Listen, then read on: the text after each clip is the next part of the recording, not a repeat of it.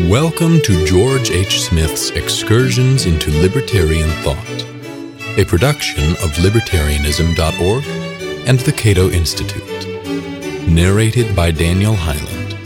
Social Laws, Part 7. This essay touches on some features of praxeology, a term coined during the 1890s to designate the science of human action, as developed by Ludwig von Mises, principally in Human Action, a Treatise on Economics, 3rd edition, 1963.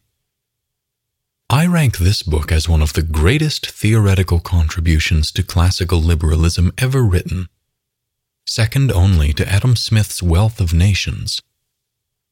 Human action is an original and monumental achievement, not only in economics, but in social theory generally. But outside of free market circles, it has not gotten the attention it deserves. This is partly because of its eccentric approach as judged by conventional academic standards.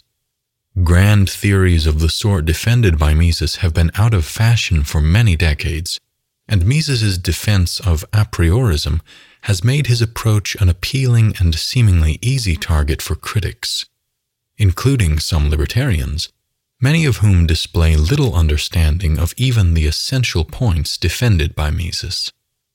This is not to say that I agree with all the details of Misesian praxeology. I don't.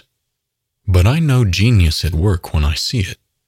And I know better than to dismiss the ideas of a first rate mind with the same promptitude with which I might dismiss the latest trendy theory concocted by some second rate sociologist, economist, or philosopher.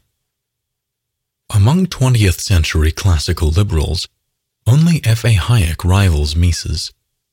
And without wishing to detract from the achievements of Hayek, I should call attention to the unfortunate, if obvious, fact that Hayek has been taken far more seriously and has received considerably more attention in conventional academic circles than has Mises. There are a number of reasons for this imbalance, which I cannot discuss here. I should note, however, that Mises, unlike Hayek, was a vigorous champion of Enlightenment rationalism, who did not share the conservative propensities found in Hayek, such as needless deference to customs and traditions that cannot be rationally justified. Additionally, Mises did not get mired down in misleading speculations about social and moral evolution, as Hayek did in his later writings. Misesian praxeology, which is concerned with the formal relationship between means and ends in human action, is a comprehensive discipline that subsumes not only economics, but other social sciences as well. Despite general agreement about the subject matter of economics, Mises argued that we cannot draw a bright line between economic actions and other types of goal directed behavior. Since choosing determines all human decisions, we must base our analysis of economic activity on a general theory of choice and preference. Mises thus rejected the classical conception of economic man as unduly narrow. Economics is concerned with the logical implications of human action, specifically the necessity of choosing among scarce means in pursuit of our goals. But this describes all human actions, not merely economic actions. So there is nothing unique about economic choices that fundamentally sets them apart from other kinds of choices. Mises concluded The economic or catallactic, from the Greek for to exchange, problems are embedded in a more general science and can no longer be severed from this connection. No treatment of economic problems proper can avoid starting from acts of choice. Economics becomes a part, although the hitherto best elaborated part, of a more universal science, praxeology. We can better appreciate this effort to ground economics in a universal science of human action if we view praxeology from a historical perspective.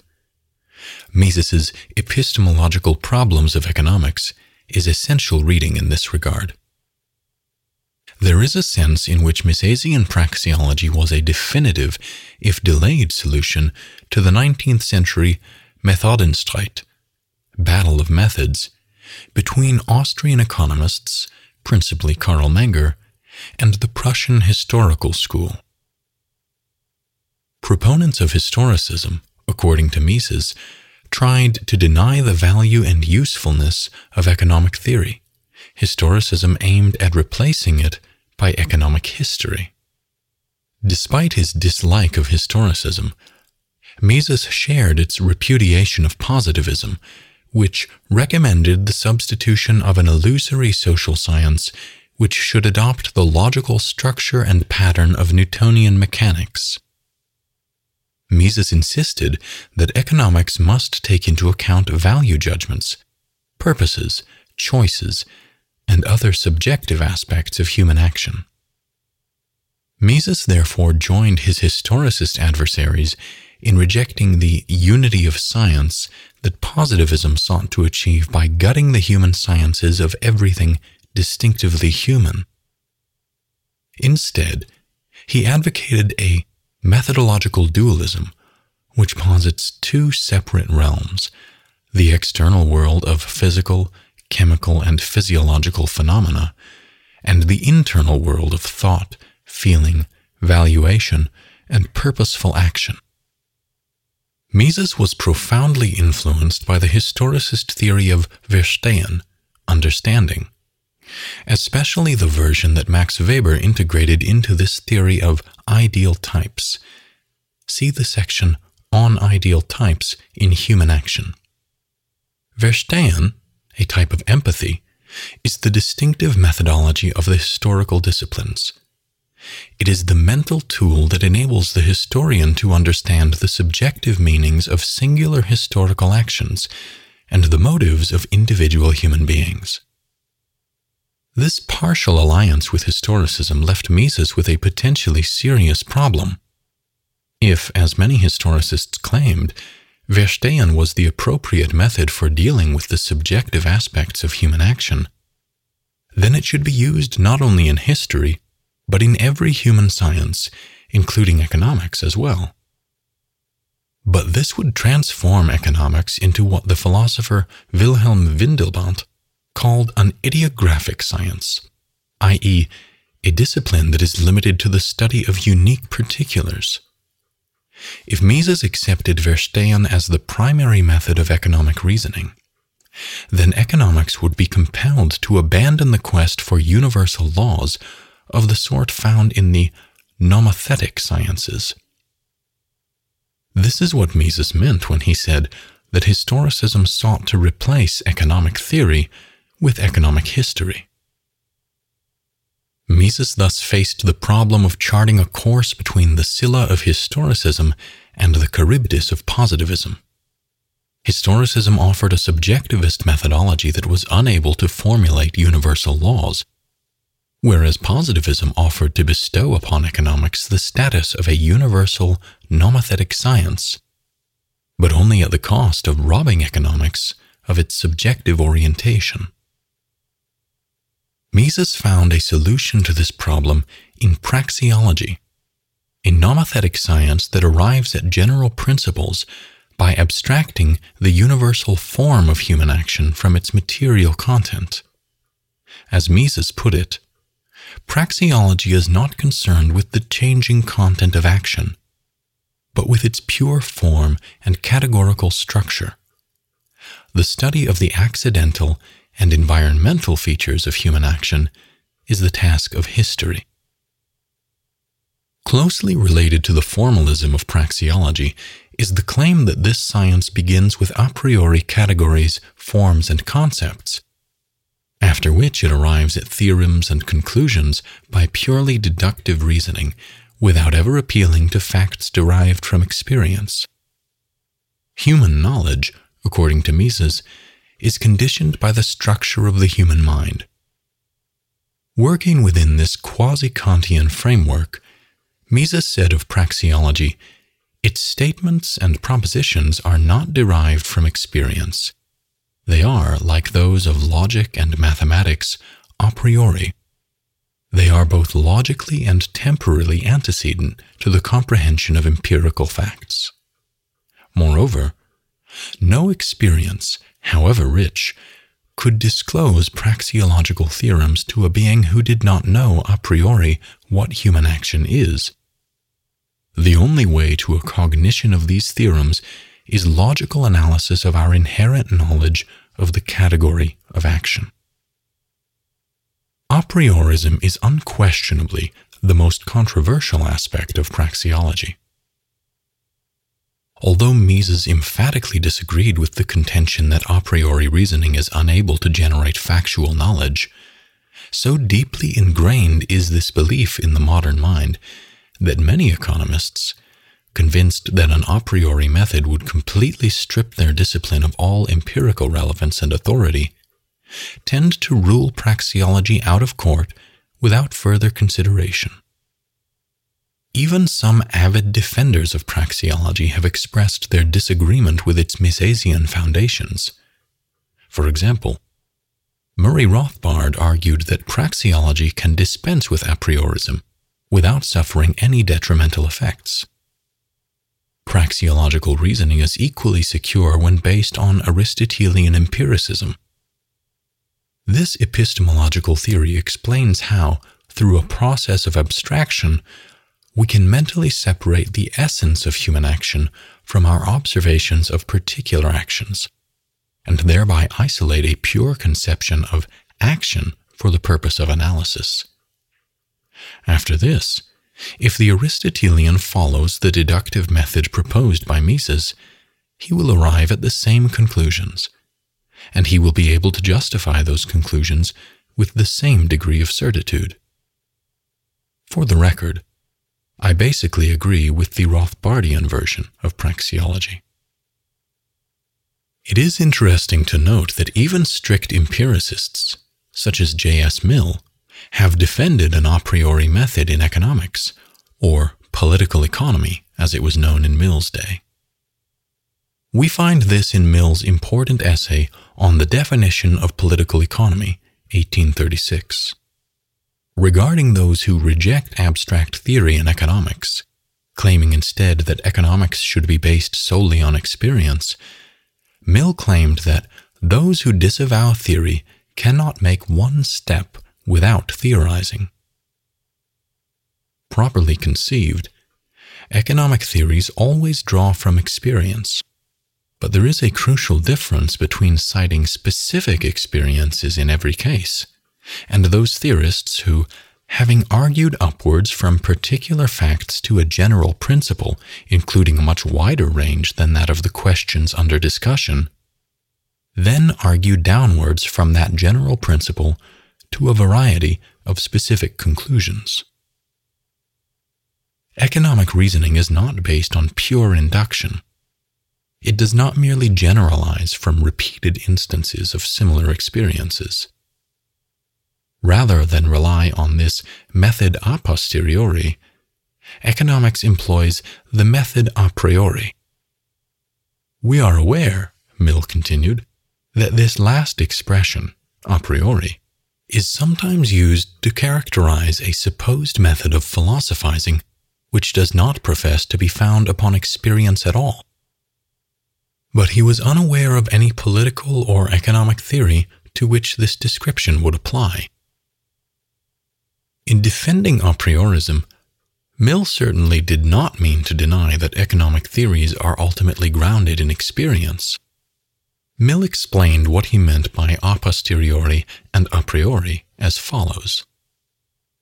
By the method a posteriori, we mean that which requires as the basis of its conclusions not experience merely, but specific experience. By the method a priori, we mean what has commonly been meant, reasoning from an assumed hypothesis. In the definition which we have attempted to frame of the science of political economy, we have characterized it as essentially an abstract science, and its method as the method a priori. Such is undoubtedly its character as it has been understood and taught by all its most distinguished teachers. I cited Mill on this subject to assure my fellow empiricists that they needn't run for the hills whenever they encounter a defense of a priorism, for the term has been used in various ways, and we find significantly different meanings in Mill and Mises.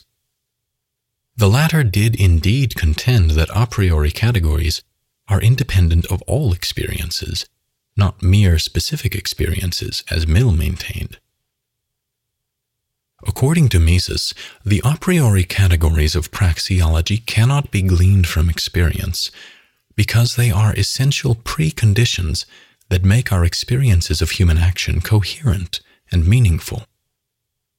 Without them, our experiences would be nothing more than what William James called blooming, buzzing confusion. In The Ultimate Foundation of Economic Science, 1962, Mises stressed that a priori categories are not innate ideas. We are not born with ideas, but we are born with forms of thought determined by the logical structure of the human mind. Mises, again in Ultimate Foundation, summarized the essential features of the a priori as follows.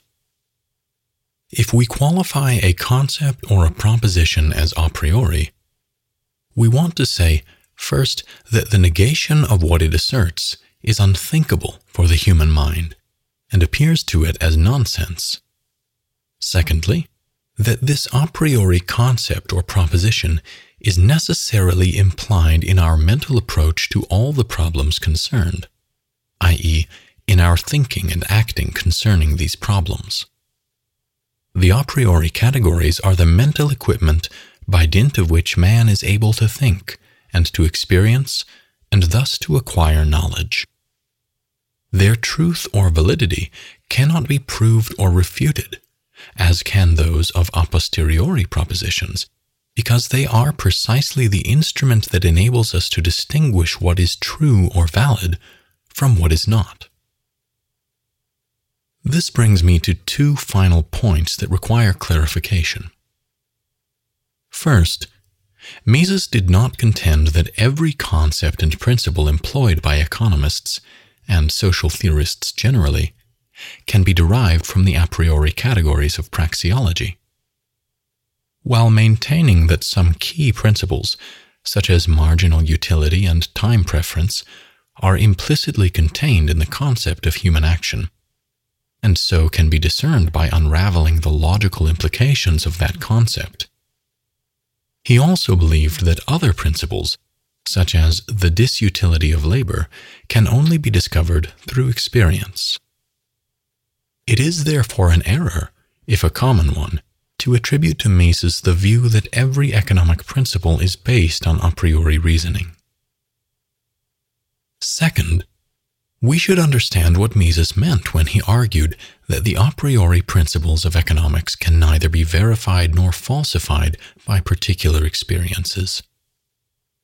This has proven an especially contentious claim for critics, who have interpreted it to mean that economic principles, according to Mises, have no direct relationship to our experiences of the external world, and so can never be falsified as a matter of principle. This characterization, though not wholly mistaken, is scarcely a sympathetic account of the point that Mises wished to make. A point that holds even if we do not agree with Mises about the a priori nature of praxeological concepts. Let's take a look at this problem. Particular facts, including facts of economic history, can neither verify nor falsify an economic theory because they carry no meaning per se. Only a theory can impart significance to a specific fact. So, no empirical fact, if stripped of a theoretical understanding of that fact, can falsify a theory. After dividing the sciences of human action into two main branches, praxeology and history, Mises went on to say The experiences with which the sciences of human action have to deal is always an experience of complex phenomena. No laboratory experiments can be performed with regard to human action. We are never in a position to observe the change in one element only, all other conditions of the event remaining unchanged. Historical experience as an experience of complex phenomena does not provide us with facts in the sense in which the natural sciences employ this term to signify isolated events tested in experiments. The information conveyed by historical experience cannot be used as building material for the construction of theories and the prediction of future events. Every historical experience is open to various interpretations and is in fact interpreted in different ways. The postulates of positivism and kindred schools of metaphysics are therefore illusory. It is impossible to reform the sciences of human action according to the pattern of physics and the other natural sciences. There is no means to establish an a posteriori theory of human conduct and social events.